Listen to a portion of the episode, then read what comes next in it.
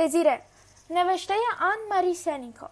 ترجمه ایرج پزشک زاد انتشارات نیل. گوینده دینا کاویانی. قسمت هفتاد و شیش. فصل پنجاه و پنجم در قصر سلطنتی استکهلم بهار 1823 ژوزفینا عروس من و پرنسس ولایت عهد سوئد با هیجان گفت خدایا مملکت ما چقدر قشنگ است ما پهلو به پهلو روی عرشه یک کشتی بزرگ جنگی که ما را از بندر لوبک به استکهلم می برد ایستاده بودیم ماری دم به دم می پرسید نزدیک خشکی رسیده ایم یا نه؟ پیر پای چوبیش را بگذارد یا نه؟ مراسم ازدواج اسکار با تیر شهاب در مونیخ برگزار شد. اما اسکار در این مراسم شرکت نکرد.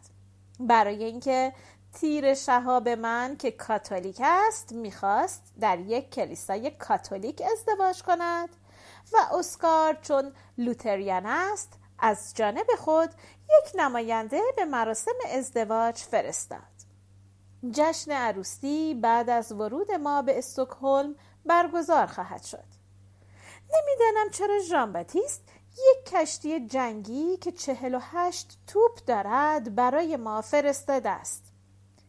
آسمان به رنگ آبی کمرنگ و جزایر سنگی از میان امواج سر کشیده بودند. کشتی ما از کنار جزایر جنوب سوئد میگذشت. تا چشم کار می‌کرد چمنزارها و درختان کاج دیده می‌شد.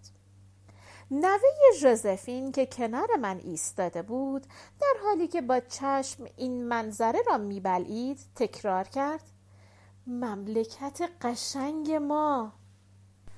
ماری دوباره پرسید پیر پای چوبیش را بگذارد یا نه؟ پیر روی عرشه کنار مادرش نشسته بود و می‌خواست در موقع ورود کنار من بایستد. کنت گوستاف لانجلم یک دوربین به طرف من دراز کرد و گفت به وکس هولم نزدیک می‌شویم اولیا حضرت. فکر کردم به عمرم انقدر درخت کاج در یک جا ندیدم. تیر شهاب این خطه را مملکت ما مینامد آیا واقعا اینجا مملکت ماست؟ مارسلین و ماریوس همراه من هستند. اتیان نامهای به من نوشته و از اینکه به دخترش عنوان و شغلی در دربارم دادم تشکر کرده است. ماریوس به اداره امور مالی من ادامه خواهد داد و عنوان یک عضو دربار سوئد را خواهد داشت. مثل اینکه یک قسمت از خاک فرانسه با من به مسافرت می آید. مارسلین، ماریوس، ماری، پیر و البته ایوت تنها کسی که غیر از جولی می تواند زلف یاقی مرا آرایش کند. جولی موجودات ضعیف گاهی قوت عجیبی پیدا می کند.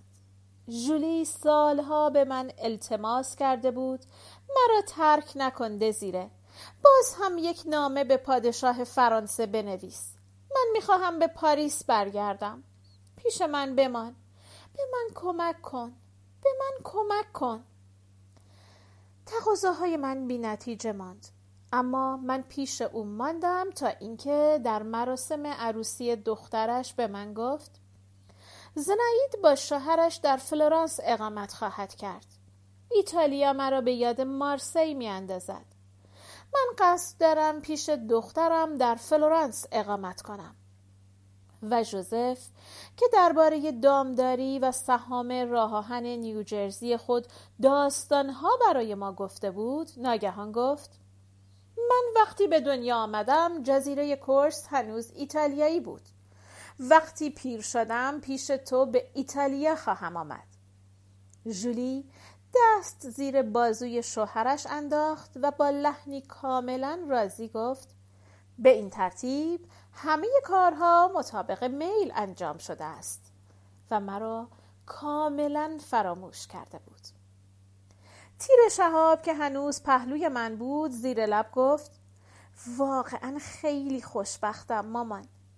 از اولین لحظه ای که من و اسکار یکدیگر را در خانه ام اورتانس دیدیم احساس کردیم که برای یکدیگر ساخته شده ایم. اما من مطمئن بودم که شما و اعلی حضرت هیچ وقت به این امر موافقت نخواهید کرد گفتم چرا دخترم؟ ژوزفین گفت برای اینکه من دختر دوک دولوشنبرگ هستم مامان اسکار ممکن بود طالب زن بهتری باشد. شاید شما هم مایل بودید یک پرنسس از خانواده سلطنتی برای اسکار بگیرید. اینطور نیست مامان. بچه سوالی از من کرده و سر کوچک خود را مثل ژوزفین متوفا کج نگه داشته است. گفتم من مایل بودم. من فقط آرزوی خوشبختی او را داشتم. صدای شلیک توپ بلند شد.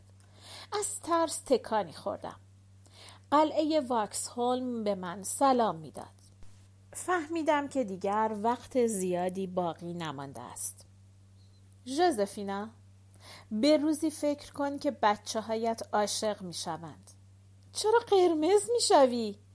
برای اینکه از بچه هایت حرف می‌زنم عزیزم. وقتی دختر بچه کوچکی بودی و من می‌گفتم که مرغابی ها تخم می‌گذارند نمی‌خواستی حرف مرا باور کنی حالا امیدوارم فهمیده باشی که بچه ها را از میان بطه های کلم پیدا نمی کنند. معلوم نیست در سالهای آینده ما فرصت پیدا کنیم با هم تنها بمانیم. از این جهت عجله دارم که از تو خواهش کنم به بچه هایت اجازه بدهی هر کسی را دوست دارند به همسری اختیار کنند. قول می دهی؟ ژوزفینا گفت اما تکلیف وراست تاج و تخت چه می شود؟ گفتم تو بچه های متعددی خواهی داشت و عاقبت یک پرنسس برای یکی از پسرهایت پیدا می شود. به سرنوشت اعتماد کن. اما به تمام برنادوت های آینده یاد بده که با عشق ازدواج کنند. مژگان بلندش را از وحشت برهم زد. اما اگر پسر من بخواهد با یک دختر از طبقه پایین ازدواج کند چه می شود؟ فکر کنید مامان گفتم فکر کردن ندارد جوزفینا مگر ما برنادوت ها از طبقه پایین نیستیم صدای توپ هایی که به افتخار ورود ما شلیک می کردند بلند شد یک قایق بزرگ به طرف ما می آمد دوربین را به چشم نزدیک کردم ژوزفینا زود کمی پودر به دماغت بزن اسکار به کشتی می آید. صدای شلیک توپ ها قطع نمی شد. ساحل از جمعیت سیاه شده بود.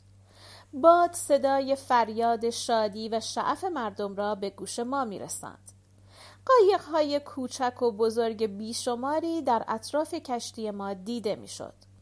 اسکار و ژوزفینا نزدیک یکدیگر ایستاده بودند و دست تکان می‌دادند. ژوزفینا یک پیراهن آبی به تن داشت و یک پوست قاقم سفید مایل به زرد روی آن انداخته بود. این پوست در گذشته متعلق به ژوزفین بوده و پول آن را ناپل اون داده است. اورتانس آن را به عنوان یاد بود به ژوزفینا هدیه داده است. لانجلم گفت این بندر جورگاردن است آلیا حضرت الان کشتی پهلو می‌گیرد من به طرف ماری برگشتم ماری حالا پیر می‌تواند پای چوبیش را بگذارد دستهایم را که از شدت استراب عرق کرده بود به هم می فشردم. مارسلین فریاد زد. عمه با درخت های کاج یک تاق نصرت بپا کردند. توپ ها لاینقطع شلیک می کردند ایوت برای من آینه آورد. کمی رژ به صورت و پودر طلایی به پلک ها زدم. ماری شال سنگین پوست خز مرا روی شانه ام انداخت. فکر می کنم مخمل خاکستری مایل به نقره‌ای و پوست خز شایسته یک مادر شوهر است. ماری با دست خشن و زبر خود انگشت های مرا فشرد. صورتش پیر و پرچروک شده است. به انتهای سفرمان رسیدیم اجنی گفتم نه ماری. تازه ابتدای آن است. قررش توپ ها قطع شد. صدای موزیک بلند شد. اسکار گفت این موزیک را برای تو ساختم. مخاطبش تیر شهاب بود. لونجلم دوباره دوربین را به دست من داد. در لوله دوربین جز یک شنل مخمل بنفش و یک کلاه پردار چیزی ندیدم. ناگهان همه عقب رفتند. حتی اسکار و تیر شهاب. من تنها جلوی پل ایستاده بودم. از جانب ارکستر صدای سرود ملی سوئد بلند شد. تمام کسانی که در خشکی ایستاده بودند مثل مجسمه بی حرکت شدند. فقط شاخه های درخت های تاق نصرت آهسته تکان می‌خورد. بعد دو آقایی که در اطراف شنل بنفش بودند با هم پا روی پل چوبی گذاشتند که در پیاده شدن به من کمک کنند. این دو نفر از آشنایان قدیمم بودند. کنت براهه تبسم بر لب داشت و روزن از فرط هیجان رنگ پریده بود. دستی با دستکش سفید این دو نفر را عقب زد. شنل مخمل بنفش جلو آمد. پل چوبی باریک زیر بار سنگینی خم شد و من فشاری آشنا بر بازوی خود احساس کردم. صدای فریاد جمعیت بلند شد. توپ ها دوباره شلیک کردند و ارکستر شروع به نواختن کرد. اسکار هم پرنسس ولایت عهد خود را از پل گذراند. وقتی زیر تاق نصرت رسیدیم دختر بچه کوچکی را با لباس سفید جلوی من فرستادند. صورتش پشت یک دست گل بزرگ مریم آبی و لاله زرد پنهان شده بود. بچه شعری خواند بعد دست گل را به دست من داد. منتظر جوابی از جانب من نشده بود. اما وقتی من دهان باز کردم سکوت عمیقی حکم فرما شد. بدنم از ترس منقبض شده بود. اما صدایم بلند و آرام بود. با این کلمات شروع کردم. ژاک هارواریت بورت. احساس می کردم که همه نفسها را در سینه حبس کردند. من به زبان سوئدی نطق می کردم.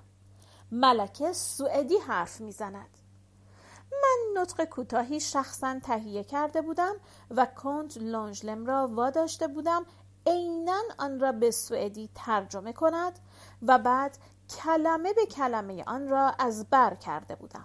فوقالعاده سخت بود. اشک در چشمهایم جمع شده بود. با این کلمات نطقم را تمام کردم.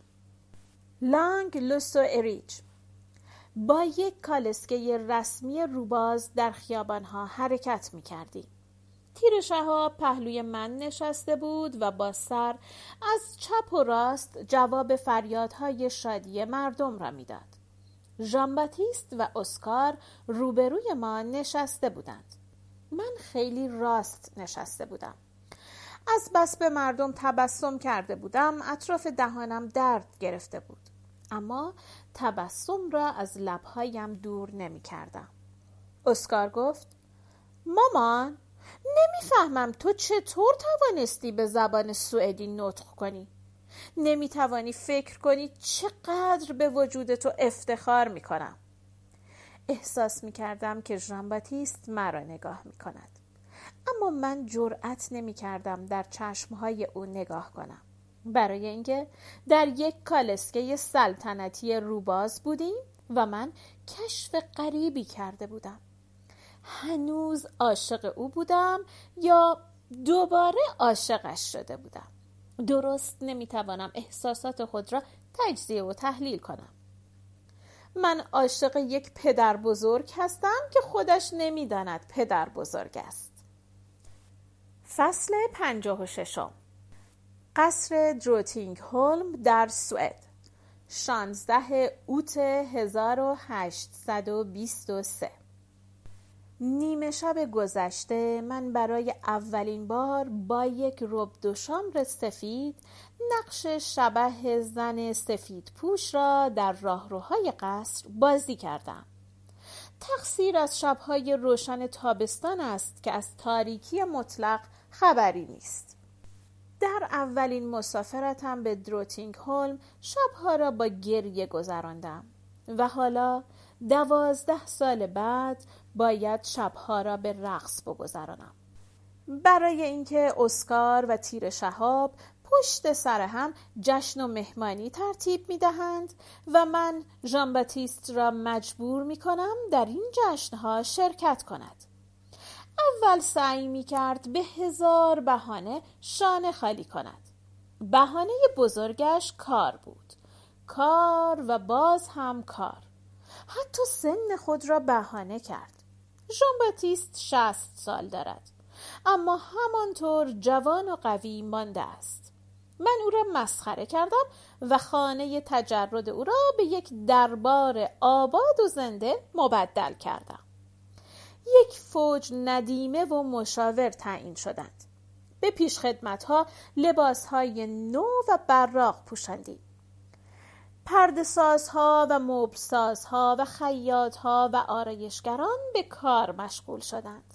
همه منفعت می بردند و از کار خود راضی بودند. مخصوصا حریر فروش های دربار از شادی سر از پا نمی شناختند اسکار پیشنهاد کرد مانورهای بزرگی در سوئد جنوبی ترتیب بدهیم و به اتفاق همه اعضاء دربار به اسکانی برویم. ژان باتیست با این پیشنهاد مخالفت کرد و گفت که کار بی نتیجه است. البته مخالفت او مؤثر نبود. من و اسکار اراده خودمان را تحمیل کردیم. سوئد جنوبی افتخار پذیرایی از خانواده سلطنتی را پیدا کرد. شبها در قصرهای اشراف محل میرقصیدیم و صبح من ساعتها در رژه ها برپا می ایستادم بعد از ظهرها نمایندگان شهرداری را دسته به دسته به حضور میپذیرفتم. ماری مهربان من که خودش خیلی خسته می‌شد پاهای خسته مرا مالش می‌داد و ندیمه های جدیدم مرا وامی داشتند که افعال زبان سوئدی را تکرار کنم. زندگی پرسر و صدا و خسته کننده ای بود. اما من بدون اینکه خم به ابرو بیاورم آن را تحمل کردم. حالا برای استراحت به دروتنینگ هولم آمده دیشب خیلی زود به تخت خواب رفتم. اما خوابم نمی برد زنگ ساعت نیمه شب را اعلام کرد. ناگهان فکر کردم روز شانزدهم اوت شروع شد. فورا یک رب و شامر به تن کردم و مثل شبه در راهروهای قصر به راه افتادم. سکوت مرگباری همه جا را فرا گرفته بود. چقدر از این قصرها متنفرم. در اتاق کار ژان نزدیک بود به مجسمه نیمتنه مرمر مورو که ژان همه جا با خود می‌برد تصادف کنم. به طرف اتاق دستشویی ژان رفتم. وارد شدم. چیزی نمانده بود که مغزم با یک گلوله پریشان شود. برای اینکه با سرعت برق یک تپانچه به طرف من بلند شد و صدایی به زبان فرانسه فریاد زد. کیست؟ با خنده گفتم. یک شبه فرنان. کسی نبود. یک شبه بود. فرنان با لحن مکدری گفت. اولیا حضرت مرا ترسان دید بعد از تخت خواب بلند شد و تعظیم کرد. یک پیراهن خواب بلند به تن داشت. تپانچش را هنوز در دست داشت. تخت خواب سفری خود را درست جلوی در اتاق ژانباتیست قرار داده و راه را سد کرده بود. پرسیدم همیشه جلوی در اتاق اعلی حضرت میخوابید؟ فرنان جواب داد همیشه. برای اینکه مارشال میترسد که در این موقع در باز شد. ژان باتیست هنوز لباس به تن داشت. با صدای عصبانی گفت این سر صدا و مزاحمت چیست؟ من خم شدم و گفتم علا حضرت یک شبه اجازه شرفیابی می‌خواهد. ژان باتیست فرمان داد تخت خوابت را کنار بکش که اولیا حضرت وارد شود. فرنان تخت خواب سفری خود را کنار کشید. با شرمساری دامن پیراهن بلند خود را جمع می کرد. بعد من برای اولین بار بعد از ورودمان به دروتینگ هولم خود را در اتاق ژانباتیست دیدم. روی میزش مقدار زیادی کاغذ انباشته بود و روی زمین چند کتاب با جلد چرمی دیده می‌شد. فکر کردم او هنوز مطالعه می کند. مثل آن موقعی که در هانوور بود. مثل آن موقعی که در مارینبورگ بود. ژان با صدای محبت آمیزی پرسید شبه چه می خواهد؟ روی صندلی راحتی نشستم و گفتم شبه فقط خود را معرفی می کند شبه دختر جوانی است که در گذشته با یک ژنرال جوان ازدواج کرده و در یک تخت خواب زفاف پر از گل و خار خوابیده است. ژان روی دسته صندلی نشست و بازوی خود را به دور شانه من انداخت. و برای چه شبه مخصوصا امشب خود را معرفی می کند؟ آهسته گفتم. برای اینکه امشب درست بیست و پنج سال از آن موقع میگذرد. بی اختیار گفت خدایا امشب مصادف با شب عروسی ماست. من خود را به سینه او فشردم. بله و در تمام مملکت سوئد غیر از ما هیچ کس به این موضوع فکر نخواهد کرد. توپ شلیک نمی شود بچه ها در مدارس شعر نمی خوانند. حتی یک دسته موزیک نظامی نیست که یکی از ساخته های اسکار را بزند. چقدر خوب است جان بتیست سر خود را به شانه من تکیه داد و با خستگی گفت ما راه درازی را با هم طی کرده ایم و تو عاقبت پیش من آمدی. چشمها را بست. زیر لب گفتم تو به هدف رسیده ای ژان باتیست اما بگو ببینم از ارواح خبیسه و اشباه میترسی؟ جواب نداد سرش روی شانه من بود به نظر خیلی خسته می آمد. تو فرنان را با تپانچه جلوی اتاقت میخوابانی اسم اشباهی که از آنها میترسی چیست؟ با صدایی نالمانند گفت واسا در آخرین کنگره وین آخرین پادشاه واسا که در تبعید است حق خود و پسرش را به تاج و تخت مطالبه می کرد. گفتم این موضوع مال هشت سال پیش است وانگهی سوئدی ها او را خل کردند برای اینکه مغزش معیوب بوده آیا واقعا دیوانه است؟ ژان گفت نمی‌دانم به هر حال سیاستش عین دیوانگی بود. چیزی نمانده بود که سوئد را ورشکست کند. البته متحدین تقاضای او را رد کردند. برای اینکه هرچه باشد به من خیلی مدیون هستند. من در آن جنگ منفور شرکت کردم. به تندی گفتم این موضوع را فراموش کن. با این خاطرات خودت را ناراحت نکن. لرزشی بر اندامش افتاد که آن را به خوبی حس کردم. ژان باتیست سوئدی ها به خوبی می‌دانند تو چه خدماتی به آنها کرده ای سوئد در نتیجه زحمات تو مملکت غنی و آبادی شده است. زیر لب گفت بله این را همه می‌دانند. اما مخالفین در دیت؟ گفتم مخالفین از امکان مراجعت خانواده واسا صحبت می کنند؟ ژان گفت نه. صحبتی از خانواده واسا نیست. اما همین موضوع که اقلیت مخالفی به نام اقلیت لیبرال وجود دارد و روزنامه ها لاینقطع به اصل و نسب خارجی من کنایه می‌زنند کافی است.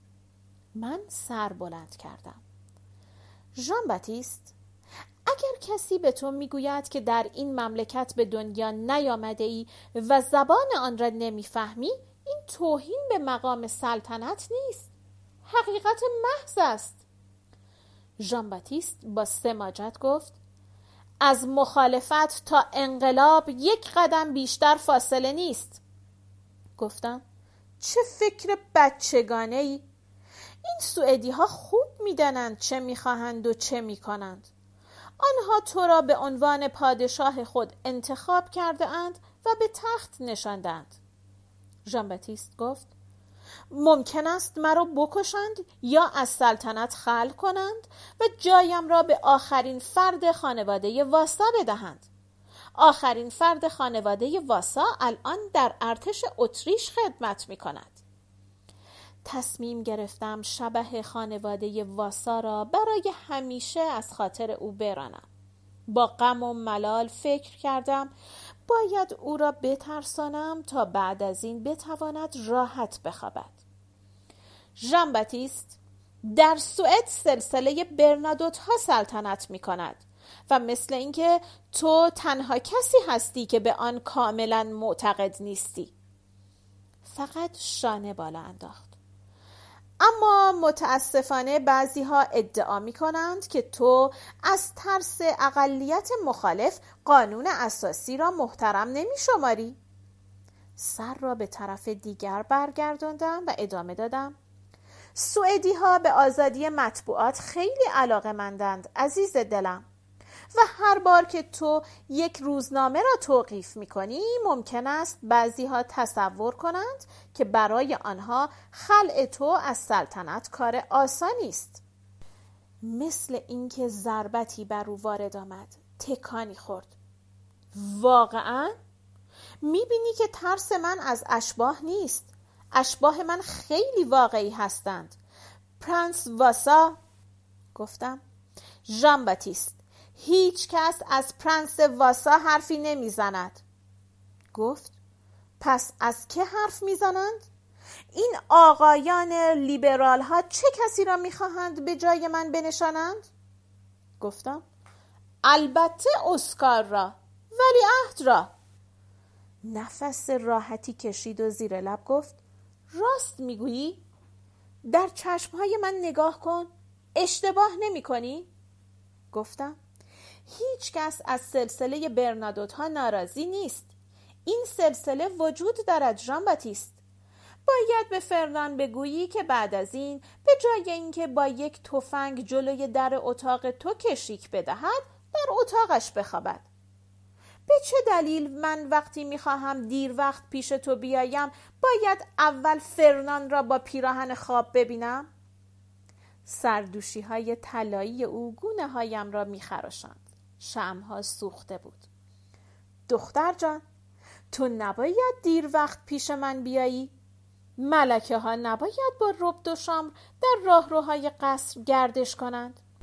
حجب و حیای زنانه به تو حکم می کند که در آپارتمان خودت منتظر بشوی تا من پیش تو بیایم مدتی بعد ژان باتیست دست از دسته صندلی برداشت و پرده ها را باز کرد سپیده صبح دمیده بود. پارک دروتنینگ هولم با نور زرد رنگی روشن شده بود. ژان باتیست جلوی پنجره بود. من پهلوی او رفتم. اما راجع به اسکار. ناگهان حرف خود را قطع کرد. لبهایش زلف مرا نوازش می کرد من آنچه خودم کسر داشتم به اسکار دادم. تعلیم و تربیت یک پادشاه. اغلب تأسف می‌خورم که چرا نمی‌توانم پادشاهی او را ببینم. گفتم خیلی طبیعی است.